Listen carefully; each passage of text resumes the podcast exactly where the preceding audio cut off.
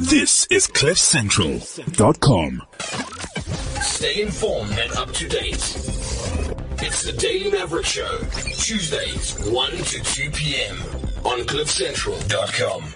Good afternoon. You're listening to the Daily Maverick Show on Cliff Central. As usual, I'm your host for the next hour. My name is Kingsley Kipury.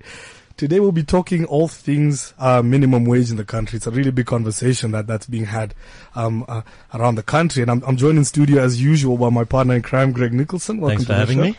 Fantastic, Greg. I know you. Have, I know you definitely want, want want an increase, so you're probably interested in this conversation. That's right. That's all I want to know whether Okay. I'm going to get more money Okay. after this Okay, you need to pencil that into the agenda. At what at what point does Greg get his increase, right? That's, I'm joined in studio by a very, uh, shall I say, illustrious panel, esteemed panel. Uh, first, we have Gilad Isaacs, uh, the coordinator of the WITS National Minimum Wage Research Initiative. Gilad, welcome to the show. Excellent. Thanks very much for the invitation. Appreciate it. Fantastic, fantastic. Uh, you're going to be schooling us on, on all things NMW today. Yeah, that'll be great. I don't know about Greg's uh, increase. I, um, don't don't kill my dream yet, Gilad. I'll just you know, leave. let's see, let's see. But I'm I'm hoping, depending on the daily Maverick rates, that Yeah. you're already earning, uh, uh, you know, a, a decent salary. But we can talk. Thanks. Okay, at least that keeps them in the room. Also in studio, we're joined with Bandile Ngidi from Rethink Africa, a youth-led policy research, research initiative. Bandile, welcome to the show. Hi, hi, Kingsley. Thanks for, for having me over. Good. Not too often that you hear the words youth and policy initiative in the same sentence. Hey. Yeah, exactly. I mean, uh, we we thought it's a, like a really important space to be a part of, you know. So uh, yeah, we we're excited. Uh, We're doing exciting work, and uh, be happy to, to speak to you. Okay, fantastic. We just move into your mic just a little bit. We want to hear you loud and clear. Fantastic. So, I mean, for me, the big question is when I hear the conversation around national minimum wage, it's just an understanding of, of what have we been doing thus far. So, Gilad, I'd love if you could just break down for us what's the current system of determining of determining wages around the country. Excellent, thanks. So there are it it is two main systems. Mm. There is minimum wages set through collective bargaining, which takes place in collective bargaining councils, um, which is between the unions and uh, employers, and those are then extended to cover the entire sector, um, irrespective of if every business in that sector is unionized. There are then like sectoral determinations which are the government set um, in sectors which which have low union density or where there are vulnerable workers. So in agriculture, in forestry, in domestic work, security guards, uh, and those are the main mechanisms through which minimum wages are set at the moment. And so what that means is there's a fairly fragmented system with m- many, many, many like different like minima, which are set not only in these two systems, but also uh, it is varied geographically. It's varied by the task, um, and it's also like varied by the level of employment. So it's one of the most complex systems in Africa um, of minimum wage setting. Okay, I'm just trying to understand because from, from sort of my layman's perspective, and Bandile, maybe you can jump in on this. That, that that sounds very targeted. It sounds it sounds almost tailored to specific sectors, which I think in in a different field, you know, would be quite great if somebody could step in and say, "We understand your sector. We understand where you live. We understand how skilled you are, and this is the appropriate wage given all these factors." That sounds like a you know pretty good system. But I mean, yeah. So so so I agree that it's it's that's the intention, right? Yeah. And the sort of legislation that informs it, like the Labor Relations Act and uh, the, the the government body that's meant to uh, govern uh, minimum wages, like the the ECC, uh, is is it, the intention is to make sure that all workers are covered. Mm. But the the concept behind a national minimum wage and what the negotiations are are about now is having like a price floor that covers everybody. So part of the problem with having a, fragmented system Mm. is will lie in like issues of compliance and enforcement. If there are these, you know, tons of rates that individual employers don't know how to apply, they don't have the right information, and workers themselves can't access, you know, are, are bogged down by the complexity. A national minimum wage is like a price floor that is, you know, protected in law to say that everyone must earn below this rate, and then other negotiations happen through, you know, other other means. So that's the point. The point is to say,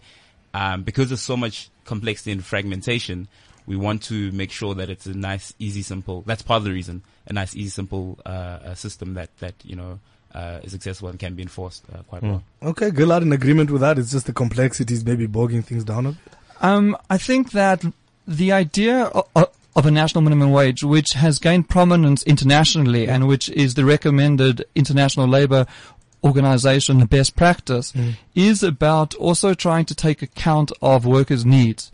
It's, it's, is, it analyzes a economy and needs to l- look at wage rates which are, um, appropriate in that economic situation.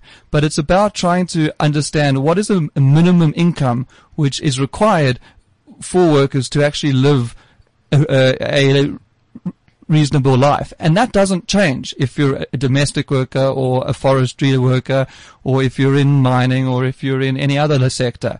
And I still think that you can have, and the international evidence shows that one can have the differentiated wage rates above that, Okay. which is what collective bargainings look for. But essentially, you need to be able to offer a protective floor under which no worker in the economy is able to fall and an easily implemented and easily enforced floor.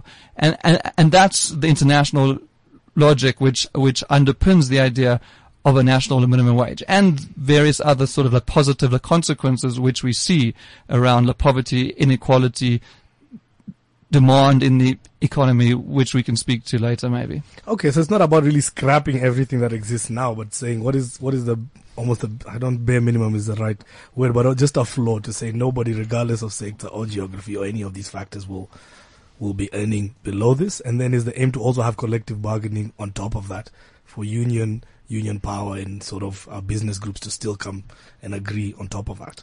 Absolutely. Th- That's what we see like from the international evidence. I mean, it's, it's not really my place as an academic to say that's what things should be, Yeah. but um, that is what would make most sense, and that is what we see internationally. That collective bargaining s- still plays a i- important rate in wage settings. Okay, I hear you, and we'll be talking to a representative of business uh, shortly. I think we're just about to get on the line.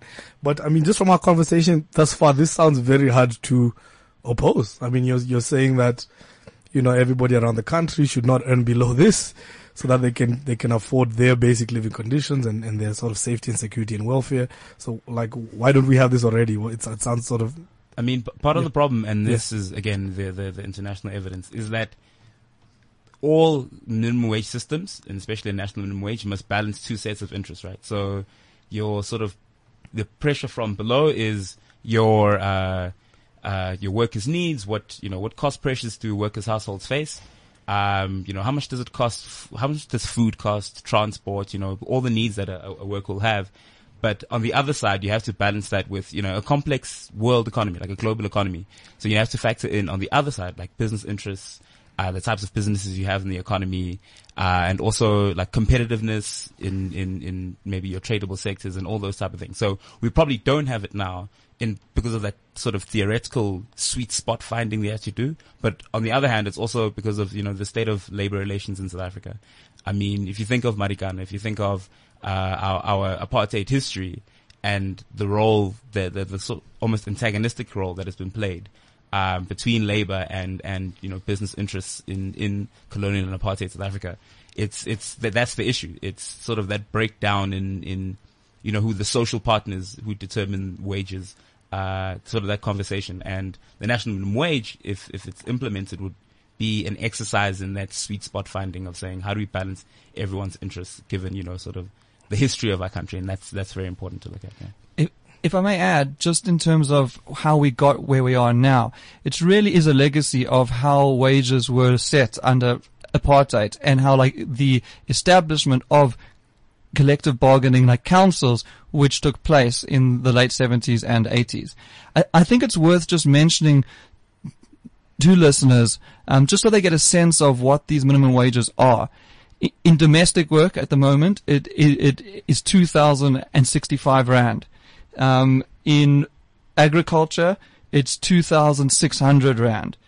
In security guards, and it varies in geography, but it's between two nine and uh, uh, and three two. So if if you think about that, if you think about what it takes to live, um, as a domestic worker on a salary of 2,000 Rand, you're just in transport costs, you're going to spend uh, uh, a quarter up to half um, uh, of that. So we're looking at a, a system of minimum wage settings which really are a legacy of the the low wage structure from apartheid. The ones I have mentioned now are th- the very lowest. Of course, there are others at three, four, five thousand rand, Yeah. um, and some even higher uh, in higher wage sectors. Okay, I mean, thanks for breaking that down, Gilad. I think there's a big difference between a sort of a theoretical conversation and just when you hear the figures, um, um, especially for a lot of maybe middle class people in, in, in urban areas who maybe don't have access to what what is what what are some some people in these sectors earning. I think it really changes the the urgency of of this conversation. Um, if you're just tuning in, you listen to the Daily Maverick on Cliff Central. We're talking about the national minimum wage. We're just about to go through to Vanessa Phala, the Executive Director of Business Unity South Africa, BUSA. Uh, Vanessa, welcome to the show.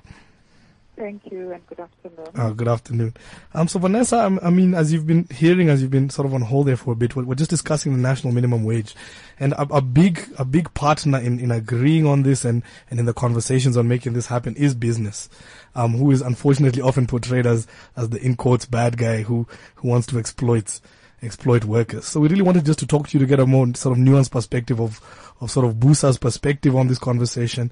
Um, so if you could just run us through, um, um, in the conversations that are being had now, what is, what is Busa's perspective on, on the national minimum wage? Look, um, you recall that I think it was in November last year, the Deputy President convened the labor relations Indaba. And in that Indaba, um, social partners agreed on the declaration that, amongst others, introduces in principle the principle the minimum the minimum wage. So since November last year, we've been um, engaging at NEDLAC with all the social partners on the modalities for introducing the national minimum wage. Business um, view right at the beginning was that we already have, um, for example, the sectoral determination that determines wages per sector. Um, but we understand that there might not be substantive compliance with all of the sectoral determinations, but we believed that through those sectors, you know, each sector or the Employment Condition Commission would be able to determine a wage per sector. Either it's, it's, it's, it's farm workers, domestic workers, retail, you know, all the data, I think about 21 sectoral determinations that we have. But nonetheless, we have agreed that we will explore the modality of introducing a national minimum wage, and this is what we are doing. Our biggest issue is that, you know, if you look at our country in terms of unemployment um, rate, in terms of you know, economic growth that is not really doing that well. Um, we we are concerned that whatever level that we're going to agree to at the end of the day should not have a negative impact on employment. Meaning, it should not be a level that is too high for employers to afford, which will then, you know, make employment unattractive and could potentially result in in in in in, in, in unemployment. Oh, Or- fantastic. Okay, thanks for the thorough breakdown, Vanessa. So it sounds like you, you, you, you're quite comfortable, co- comfortable with the sectoral determination system, uh, but are sort of open to discussing, discussing a, a sort of uniform flow, but are worried that this uniform flow, if set too high, might, might kill jobs in the market and, and, and slow down growth even further. Exactly. Okay. I mean, we've made we've made some progress. We've agreed on what we mean by national minimum wage. Mm. It will be a floor that is applicable to everybody in the public and the private sector. A floor at which nobody must be paid below. So it's, it's a minimum. It's a minimum. You can't pay anybody less than that. So we've agreed on that. We're still going to discuss the mechanisms, for example, for determining the level. We still need to agree on the level. We still need to agree or discuss further issues around enforcement because that is the biggest issue. You know, we had an international conference where the deputy president invited um, various speakers from countries that have implemented the national minimum wage, and where it is working, it's either the level is affordable for employers, which means compliance becomes easy, or there is a very good enforcement mechanism that supports the implementation. So those are some of the issues that at NEDLAC we're still debating and engaging on. Mm, I can imagine compliance will be a big factor on this. Um, Gilad, Yeah. I'd just like to hear from you on that. I imagine the big, the big question when you present sort of some of your work is, is if in an economy that's already not creating enough jobs, if we increase the wage bill for all businesses, theoretically, doesn't that slow down the business even further, make goods more expensive, and so on? Listen, it's a very important issue and one which we must take seriously. I think what we're putting forward as a research and as an academic project is, is to say we should look at the local and international evidence. And there's three crucial things here. The first is that in the meta-analysis, so that is, is a compilation of, of, uh, all studies in, in the US, UK, and elsewhere, we see very minimal negative employment impacts. We see the same, slightly higher, but still either very minimal or neutral um, employment Im- impacts in developing cu- countries. And we see that both in our own like research, in the, research undertaken uh, at UCT, and that's really the international consensus. So we need to think to ourselves, well, why is that? And I think that the story that um, what's really determining employment, right, is output, and what is and and, and what impacts that is investment, and what impacts that is the prices, and what impacts that is above all labor costs. That seems like a compelling like narrative, but actually, when you break down and you look at both the theory and the evidence, it's a lot more complex. Um, what determines investment is a whole slew of of things. E- everything from our telephone costs, which is, is a cost pressure, but also things um, like uh, our our industrial like clusters, interest rates, um, our uh, uh, our infrastructure. Uh, corruption, etc. So what determines investment is a, is a complex range of issues, and what determines output is also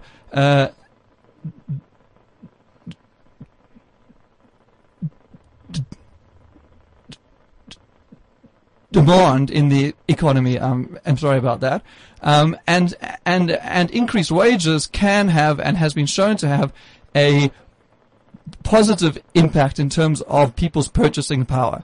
Um, so this relatively simple s- s- story, which we hear, which is that labor costs are the defining feature around investment and output, is is not entirely accurate. It is a issue, but it's not one which we should place as the central feature. And really, what we need to do is unpack and understand the role of labor costs. And what the international and local evidence shows is that overwhelmingly minimum wages do not have negative employment I- I- impact. A part of that, as Vanessa like rightly like, like says, uh, is about finding the appropriate level.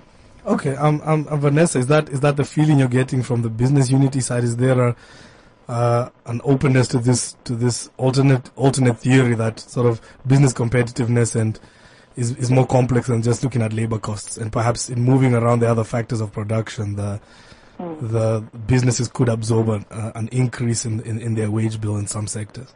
Mm. Uh, look, I mean, that's correct. That's why we even had, you know, international speakers to come and share with us their insights. And from the presentations that we had, there was very little um, uh, impact in terms of the national minimum wage on employment. And, and hence, we are still even waiting for our own research. Remember, the deputy president even said it at the end of the conference that, you know, we, we acknowledge and we, we appreciate the input, but we're going to do it the South African way. And the South African way will not only have to consider unemployment, but will have to consider um, inequality, to also, to also consider poverty, which means, you know, minimum wage might not necessarily be the only intervention that is required to deal with all these triple challenges that we are faced with. And hence, at NEDLAC, we need to further investigate other alternatives. But it is true that in countries that have implemented minimum wage, there has not been a direct impact of the introduction of minimum wage to job losses. But, I mean, we're still waiting for research that is being done by DPRU, uh, which is uh, uh, the policy unit in the University of Cape Town, to, to, to, to demonstrate, you know, the, the, the, the distinctive, unique South African uh, uh, results or findings or possible insights, you know, that relates to our own context. And for me, that is the most important that we need to consider. Countries that have implemented minimum wage are at a different social, socio-economic context to South Africa. And I know there are some colleagues who like to refer to the Brazilian model. If you look mm. at the Brazilian model, the minimum wage was introduced with other measures. It was big comprehensive package. If you look at Germany, they took 10 years discussing before they could implement because they needed to take into consideration their own situation. And in South Africa should be the same thing. We should have, you know, a comprehensive picture of, of, of what our issues are and what are the likely, um, uh, you know, consequences and how do we address or mitigate those consequences. Because our own uh, uh, you know, issue for business is that we do not want to have a further dent on employment. We do not want to have a further dent on the ability of enterprise sustainability because you do need these enterprises in order to create more jobs. In order for us to realize the National Development Plan goals, we need to start building and supporting our enterprises. So all the interventions that we are putting in place going forward should not you know, take us backward in terms of achieving the NDP goals. Mean, I hear you, Vanessa. It sounds like we're all on the same page in terms of uh, in terms of implementing the wage and that and that business could respond positively to the, to it and to into a, a price floor for wages that will, will not kill business and competitiveness. So it sounds like sounds like we're on the same page It's the million dollar question of how much. of how much, right? And I'm, I'm hoping we can do Yeah. that in the next 33 minutes. We'll have a wage. Sorry, Bandile, you wanted to jump in. So, so what I wanted to say though Yeah. is, uh, as she's mentioned, you know, this process of deliberation. Um, it's, I I think it's important for us to, to, to have a, a sort of the right type of thinking about our economy. I mean, I, I, I suspect that, you know, in trying to find what the right measure is, you know, there's very complex calculations, but we, we, we need to understand social context. And I think it's important that we'll be considering indicators like, you know, inflation and economic growth and competitiveness and exports, you know, your, your core economic indicators. But I think there, there really is something to be said about considering the, the, the social. So levels of poverty and, you know, sort of our political goals, the goals entrenched in the, in the constitution.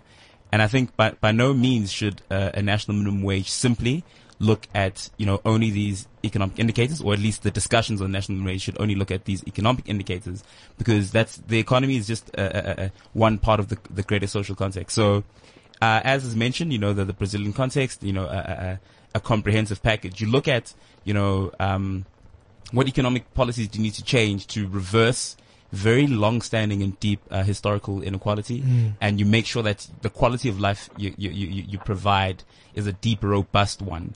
You know, one that facilitates, you know, democratic engagement that really provides education, provides, you know, for cultural upliftment of, of, of poor people. Because if you look at a level, you might have, you know, the stats SA sort of poverty lines, which are around 900 rand per month, but those can, those are very like subsistence based. They're very based on can, you know, how much do people need to meet their bare sort of physiological food needs, educate, uh, transport needs and, you know, household needs. But in considering this, there must be a very long-term perspective given and a more robust sort of understanding of saying, in the future, as a young person, and this is maybe my perspective, I go, I don't want, I wouldn't want like a policy like this to be narrowly focused on mere economic factors. I'd want sort of, and this is part of the, the further thinking in national minimum wage to be like, does it fundamentally change the society that we're in? And the view is that it can't all by its own. Then we also need to have conversations on what are these other broader policies that will make sure that when I'm in, around in 30, 40 years, I'm living in a fundamentally different uh, uh, uh, South Africa that is not the highest in terms of inequality and poverty. Absolutely. I mean, you're right about how crucial context is. And I mean, that reminds me of a lot of the, the things, Vanessa, you've been saying. Um, and we're going to just let you go now. But thank you so much for coming on air. And, and it sounds like you're really coming from a place of good faith and, and really being willing to make sure we can, we can figure this thing out as a country. Thank you so much. Mm, Thank you. Fantastic. Thank you. Now, I mean, you mentioned Gilad and you did too, Bandile. Like, it's, it sounds like people are sort of on the same page in the same direction. But the question is, how do we, Well, is that true? I was just wondering. So we had one representative from business, um, from Busa, but have you seen the same uh, response where people are willing to engage and then sort of work out the finer details as this process goes on from the for, from from the private sector and the business side? I know the Free Market Foundation seems quite critical of the idea of a national minimum wage. I think that there's. St- I'm not involved as a negotiator Mm. in this process, um, obviously. Um, my impression is that there's serious engagement from people who are involved. So, like within NEDLAC, there's serious engagement going on. Um, and Vanessa's approach, uh, which was clear that, you know, that there's an acceptance of the evidence and we can engage about whether or not the the Latin American experience is actually uh, applicable, and we can engage with some of the issues which, like Sheeta raised. Um, a- and, and that's a business perspective which I think is appropriate and respectable, etc. There are uh, people um, on like the right wing and conservative economists, um, uh, in particular, um, you know, those involved in in institutions whose main agenda is to offer a propagandistic um, view t- to uh, uh, advance views which are in favor of the the business sector. And in my own engagement with with uh, with uh, those organizations and individuals, there doesn't seem to be a willingness to engage in evidence-based research and to really say, um, you know, these are what's out there and let's learn. It's a blanket rejection based on this conspiratorial notion that this is all about the employed and the employed um, trying to ex to exclude the uh, the unemployed and it's a labor aristocracy and it's a special interest and it's going to be devastating for the economy. And in fact on public like platforms when I've uh, engaged on these issues, there's been not only um, a misrepresentation, but at times a complete fabrication um, of the evidence. So there certainly are groups out, out there and individuals uh, out there um, who are not engaging in an evidence-based uh, approach. And in general, the economics profession um, is a conservative one. And of course, there are economists out there who are engaging on an evidence-based uh, approach, and that's the that's most. Um, but often we hear like certain voices loudly, um, uh, and and and often what we're hearing from them is a distortion. It's always interesting when big capital is the one who steps up trying to fight for the poor unemployed rather than the poor worker. And they, they put the poor workers' views on the side of, oh no, they're just trying to keep all the jobs, whereas big capital knows what's best for those unemployed. I just find it quite an interesting argument because this always comes up that, that all these, the, the big sort of private, um, capitalist institutions and their, and their think tanks always seem to claim to be the ones who speak best for the unemployed. Yeah, I mean, and, and, and, and I think it's important to move away from that type of dichotomy between, uh, you know, poor workers versus poor unemployed because people, people live in, you know, in households, they live in, in integrated ways, especially like in, in South Africa. If you consider how high our rates of sort of migration, that's sort of been a, a, a long-term feature of South African economic life that people go away and go find jobs, but they remit their, their money back to their households. Uh, they survive through complex, you know, extended social networks.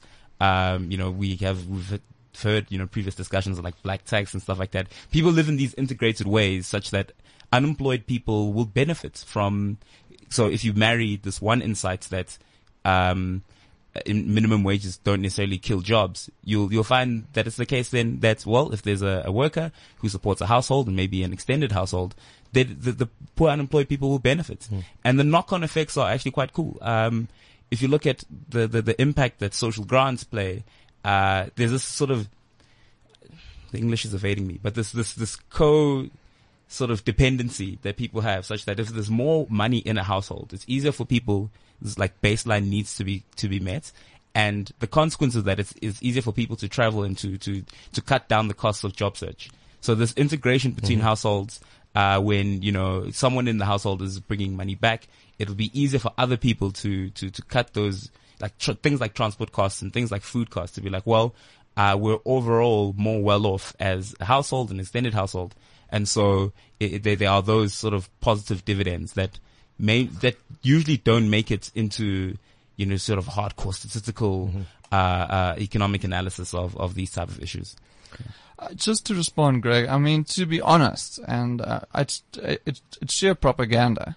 Um, what what the like business think tanks um, and the propagandists are advocating for is a low wage e- economy, and that low wage economy is one which they advocate because it's one in which they think they will like, be like most profitable. Um, it's not because, and there's serious like business like people out there who are like like Vanessa, uh, trying to be grappling with uh, like complex like nuance uh, issue. But there are also those out there who are advancing a l- low wage e- e- economy because it's seen it's seen incorrectly, I think, as the uh, uh, as a profitable strategy. Um, I, I think that it is quite possible to have a thriving business like sector in South Africa uh, at a higher wage structure, um, but it's an attempt to maintain uh, an apartheid low wage like structure, a- and and it's just couched in different terms. I mean, I mean, thanks for. I, li- I like that you're just not afraid to call it propaganda when it really is, right? Call us spade a spade. Um, we're just about to speak to Matthew Parks from from COSATU. Now that we're talking about the uh, the worker aspect of things, uh, Matthew, are you on the line? Uh, hi, hello. Fantastic. Welcome to the show. Thank you. Okay, great. So Matthew, um, you just joined us. We're talking about the national minimum wage, and and we we've spoken a bit about the the, the worker side of things, and we'd we'd love to hear uh, from you on behalf of COSATU, sort of your perspective on the on the conversation and negotiations that that are happening right now around around the minimum wage. Sure. Um, yes, no, the negotiations are going quite well at NEDLAC. Um, they're quite in depth and so on, but there's still quite a lot of work that will be done. Um, but we are optimistic that towards the end of the year we should reach some kind of conclusion around it. But even then, it will just be the beginning of a new journey for South Africa. Um, I think for COSATU, this is quite a key and fundamental battle. Um, we feel that since 1994, we've not been able to transform the apartheid legacy labor market in the country, where the majority of workers earn far below what is estimated you need to, to earn to, to live a life free of poverty.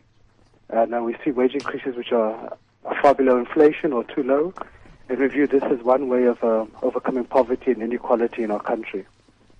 I mean, I hear you. It is such a such, such a crucial part of, of sort of our national challenges. Um, I mean, Matthew, what do you think of some of the relation between the conversations having happening now and some of the internal issues that COSATU has been having over the having having sorry, blah, having over the past year? Um, is COSATU able to still sort of represent represent their members and come to this this negotiation despite some of the internal issues that it's facing?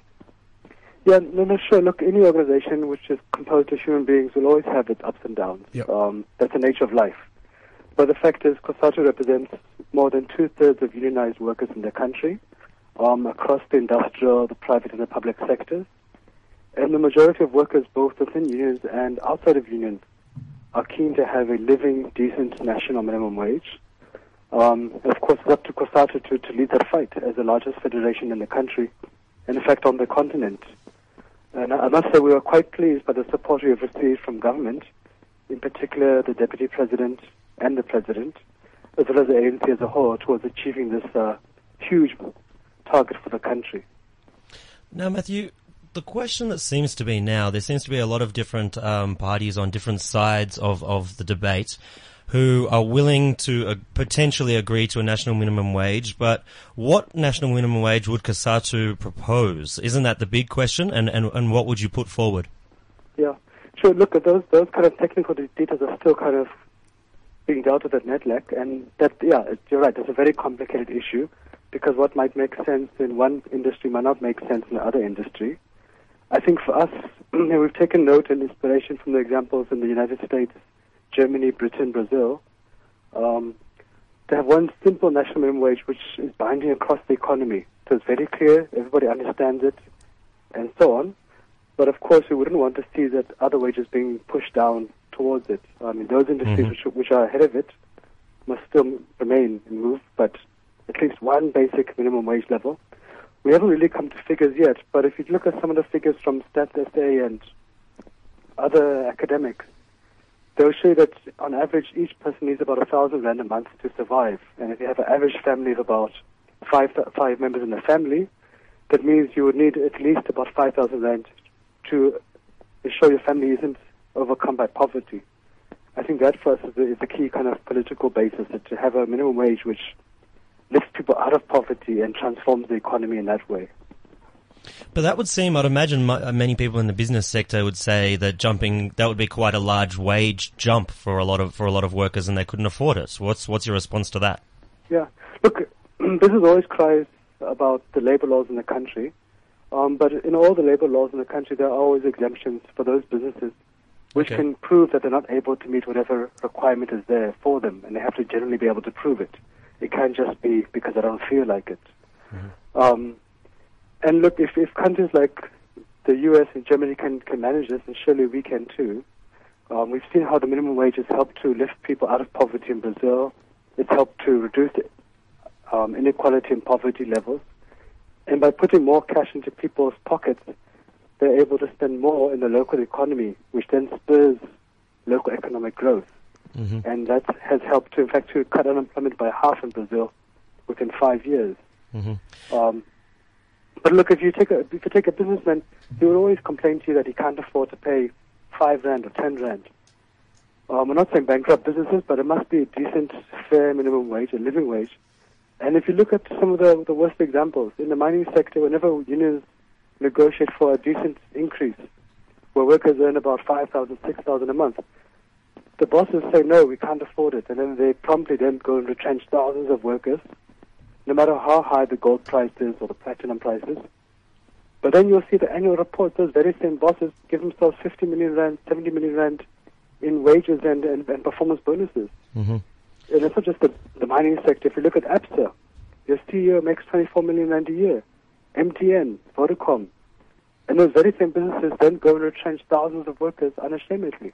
Mm-hmm. The CEO of Tel- Telkom making millions of rands a year and then going and retrenching a quarter of the workforce. So there's a, there's a, there's a massive level of hip- hypocrisy and uh, immorality on that issue. Mhm. Surely we should be saying everybody should be paid enough so they can physically survive. Put It's- food on the table, put kids through school. Mm, and, and it seems a lot more people are coming to sort of uh, be open to this argument of, of a national minimum wage so that people can live above the poverty line. But what I'd like to know, Matthew, is that COSATU has been a, a huge force in South Africa for a very long time. You're in alliance with the ANC and SACP. How come it's taken so long for, for the national minimum wage to get to, to progress? No, sure, sure. I mean, we would love everything to be done quickly, but any struggle takes time. um, the fact that it took South Africa, you know, 90 years, the struggle from the ANC's founding in 1912, shows you things take time. Um, we would love it to have been done immediately, um, but we're not naive that nothing happens without a, without a fight, without a push. Um, I think for us, the key thing, as long as we are moving forward and we are uplifting our people and so on, um, yes, we could say it's an indictment upon the entire, uh, upon all of us that we have not moved faster. But still, as long as we keep moving forward, and I think we're quite optimistic that we'll be having a breakthrough Mm-hmm. towards the end of the, this year on this huge issue. Um, you know, towards becoming a modern, prosperous society. hmm And and you're saying you're quite confident. Is it seems sort of like what we've heard is that a national minimum wage is almost a certainty. Am I reading the situation correctly? Yeah, no, you're 100% correct. In fact, the president, the deputy president have said it's not a question of of if, it's a question of when. Um, in fact, the NEDLAC has been mandated by the president that when the president opens parliament next year in February, things should be ready. You know, all systems should be set for, for implementation. So we're, we're quite pleased with the amount of progress we've had in a in a fairly short space of time because this this issue was um, highlighted in the ANC's manifesto for the last elections, Hmm. which was last year. So we think within a year or two years of that elections, we should make this big bre- breakthrough. Okay, fantastic, Matthew. Thank you so much. We do look forward to a, to a country when everybody is learning a, is earning a decent wage. So thank you, and we look forward to hearing the success of these of these conversations. Okay, thanks very much. Cheers. Fantastic. Um, Gilad and Bandile, I'd like to come back to you. Um, so a lot, a lot of this conversation seems to come back to this, this Brazil example as a, as a, as a reference point for this. Could you, could you walk us through sort of what exactly happened there and where, where, where, where does the comparison sort of give lessons for us and where, where maybe does the case study not, not quite work with, with what we're trying to do in South Africa? Okay, thanks. Yes, it's an important issue, I think, um, and there's a number of international law studies which we must look to. Um, in Brazil, there was a, a rapid increase in the minimum wage from the late 90s, but mainly from 2002 sort of onwards. Um, and it was done under the Lula government, um, and it was done uh, in conjunction with a range of other social policies, in particular the expansion of social grants um, and um, and other social measures. And what we see is a rapid decline in both poverty and inequality, whilst from 2003 onwards, there's a, is a very significant increase in the national like minimum wage. What we also see is actually a um, a growth in uh, employment.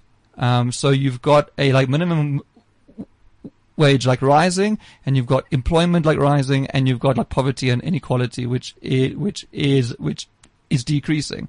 I think an important thing to note is that this is not a Brazilian only example. You see this in Uruguay, in Peru, in in Ecuador, um, and to a lesser extent in one or two other. And this is just from a small sample of the Latin American countries which we're analyzing. Um, one of the differences which you asked about is that the economic like context of that era, it was different. It, it, it was during a period of robust economic like growth in, uh, in Brazil, and it was during a period of commodity dealer price booms, um, which buoyed the e- economy. Um, but even subsequently, uh, these trends, which I've mentioned, increasing like minimum wages um, and the decline in poverty, inequality, and uh, uh, unemployment, it's continued.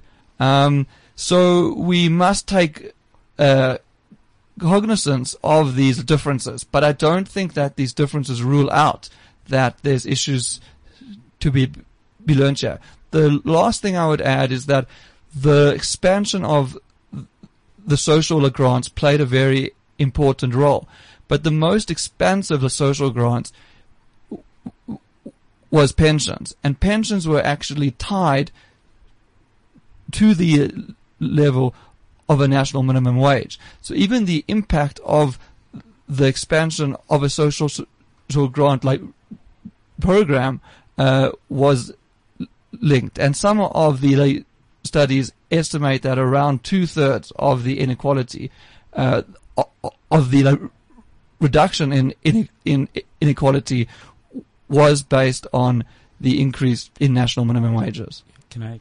Yes. Bandile, please, please. So, so I mean, uh, around that question uh, of of you know what's different and the same. A p- part of you know South Africa's economy is is the fact that we're not we're not a very diversified economy. So our strongest sectors, like we've got to focus on certain sectors, uh, and they're very very high skill sectors.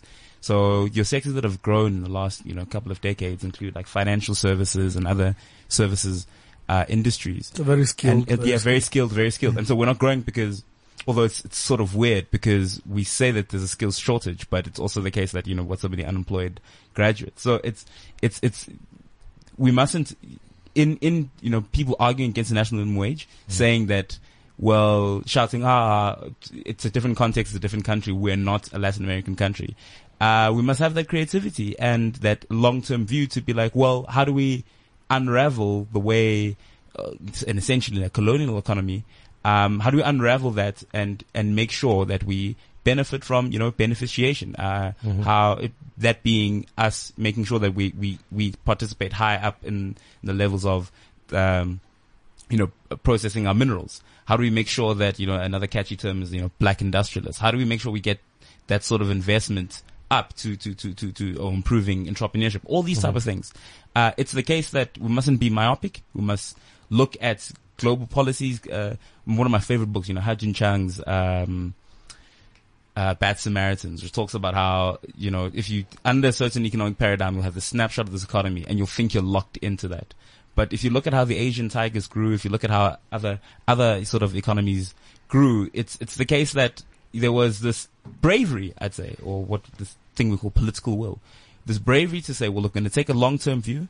There might be sort of micro, uh, uh, uh, negative effects, but we need to push on and make sure that in South Africa's case, we push on, we make the, the, the, the, the, South African economy more diversified, and and so the Brazilian case will say, well, even if you want to draw limited conclusions from the Brazilian case, which I don't think you should, you can say that you it's sustainable. At least it is co-sustainable to have high minimum wages that are growing uh, while the economy is booming itself. And how we do that is is not just going to take analysis uh, of the current situation we're in. It's going to take this broad level thinking of saying, how do we improve our industrialization? How do we, uh, you know, another catchy term, uh, Africa's opening up for business. You know, so African consumers and whatever, whatever. Aren't you sick of Africans just being consumers? Don't you want Africans to be makers of things and doers of things? And it's this sort of vision of saying, cool. Uh, and, there's someone who's a young person who wants to, you know, who hopefully wants to be around for a long time. It's this sort of thing to say, how do we break away from the, the very saddening and very stressful sort of conditions, depressed conditions that we're in in the South African economy? Yeah. hmm Now you guys have a whole. I don't, no one can see this, but these guys have a whole bunch of sheets all over the table. I think they're the most prepared guests we've ever had in studio. Don't you think? King? Absolutely, it looks like the war room. Like That's I'm picturing like West Wing and those shows. I'm just waiting for, for for stats to just be thrown out at us. But I'm wondering, we asked this to COSATU, do you guys have a, a recommended national minimum wage or what, what sort of boundaries are we talking about? And then ha- have you made any sort of analyses as to what impact that might have on, on inequality and poverty?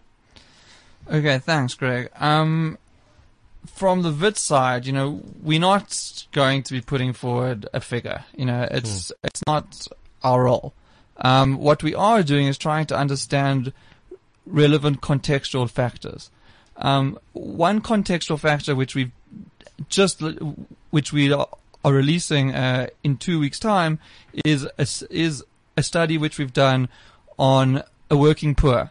Um, so what Matthew Parks is correct in the sense that you can look at a family of uh, of five or of four, um, but what we also need to be aware of is that uh, not all household income is wage income. There's income from social grants, etc. And what we've done is looked at a poverty line, which is a new one, which is uh, around 1,300 in 2015 terms, which was done at UCT, and we've worked out what is the income which a of the wage income which a poor person needs to feed them and not only the people who live in their house, but the dependents like which they have, which which which are which are like those who live elsewhere or in uh, other households. And what we come up with is that the figure of around 4,200. Um, and 4,200 um, is what's needed to not be a working poor. That you can s- support yourself and and three others, which is the average number of dependents of a poor worker. And so, I mean, that's one contextual example, right? Um, we're looking also at the wage trends. Okay, so how many workers earn under X, right? Okay, um, the median wage is around three thousand, three and a half thousand, um, uh, which means that 50% of the workers earn under that. We're also looking at international uh, examples to say that um, international studies tie a minimum wage to a percentage of the average wage. So if we like did that, like what levels like would that be? And so we're putting forward these various levels, and those levels, generally speaking, come out in the sort of three and a half to five and a half thousand range in terms of these various indicators, which are international best practice, etc. But you know, it's it's not really our place as an as an as an academic institute to be saying we think the minimum wage should be X, Y, or, or Z. as someone who's not in this tied down by that sort of thing, I think we we we like uh, at Rethink Africa, we we believe in sort of also making sure this debate will include uh, the, the the concept of a living wage. So there's a minimum wage, which is, as I mentioned before, like this this uh, floor of your basic subsistence. But if you think about the long term effects of poverty, the long term social effects of poverty, social cohesion, and things like that, uh, our aim shouldn't only be in terms of uh, minimum wage. Should be a long-term sort of how do we make sure that people have edu- adequate education and can participate, you know, uh, me- like sort of meaningful lives. Uh, and so the conversation mustn't stop, especially in, in, in, in how it's structured by the, the decision makers at sort of saying we're going to set this level and just keep updating it, keep updating it, you know, according to inflation or whatever the case might be. It must be sort of a long-term approach to say in the medium term, in 10 years, uh, we want this number of people to, you know, sort of out of poverty or uh, the NDP has, has its deadline of saying we're going to kill all poverty, um, and reduce inequality. But it's, it's the case that your conception of poverty, of, of, of what is a decent, uh, uh, uh, living standard must be, must be factored into, into the analysis. Absolutely. I think that's what really it, it comes down to. Sorry, Gilad, you're about to jump in there. No, I was just gonna um, give a like final like response, which Yeah. is that we also doing uh, a statistical modeling exercise, which will look at the impact on employment output, but also poverty and in- inequality. And I think in the South African case, it's important to emphasize that the international examples show uh, a positive impact on uh, uh, decreasing both poverty and I- inequality, uh, which of course is two of the key like variables which Mm. are which are analyzed um, in South Africa. Um, so so yeah, our our our our aim here is to feed in an evidence based into like this conversation. Absolutely. I mean, I think that's what it comes down to is do we have the numbers, you know, to support some of the claims and conversations that we're having. Gilad and Bandile, thank you so much for, for making time and coming through to talk to us. I'm Greg as always. Thank you for, for being here and Thanks, of course King. Fatima. And I'd just like to say as well Who's that I've usually- learnt this issue is bigger than me and my own wage issues. So I hope every, all the listeners out there can feel the same. I think that's what this is all about really, just to put, just to see where Greg fits into all of this. At least we've made some impact. You know, that's it. That's one down, another one, 50 million to go. Yeah, And of course, Fatima, who's been behind the scenes today, who's been working her magic on, on, on Twitter. So please, please follow us on at DM Show ZA. Um, and you can follow us on at SA underscore NMW. And you can follow us at, at rethink underscore Africa. Fantastic. A lot going on. Greg wants to jump in. He's at Greg Nicolson. Very. No, but really, uh, gentlemen, thank you so much for coming through and, and please continue to engage with us on the podcast and share with, um, share it with your friends and, and, and everybody around. I think, yeah, it's important not to lose what this is all about, which is what Bandile mentioned at the end is trying to get, trying to get people to be able to live a decent life. I mean, it's, it's academic conversations and it's, it's numbers and back and forth. And at the end of the day, we want every South African to be able to, to live a happy and healthy life and feed their children and, and leave ideally a better life for their children than they had, especially given the, the context of, of apartheid in South Africa. So please let's keep engaging and, and hopefully we can realize that, you know, sooner rather than later. Excellent. Thanks very much. We will definitely link to this on our website that will be up from Friday, which is www.nationalminimumwage.co.za. Fantastic. Join us next week, same time, same place. Stay informed and up to date. It's the Daily Maverick Show, Tuesdays, 1 to 2 p.m. on CliffCentral.com. This is CliffCentral.com.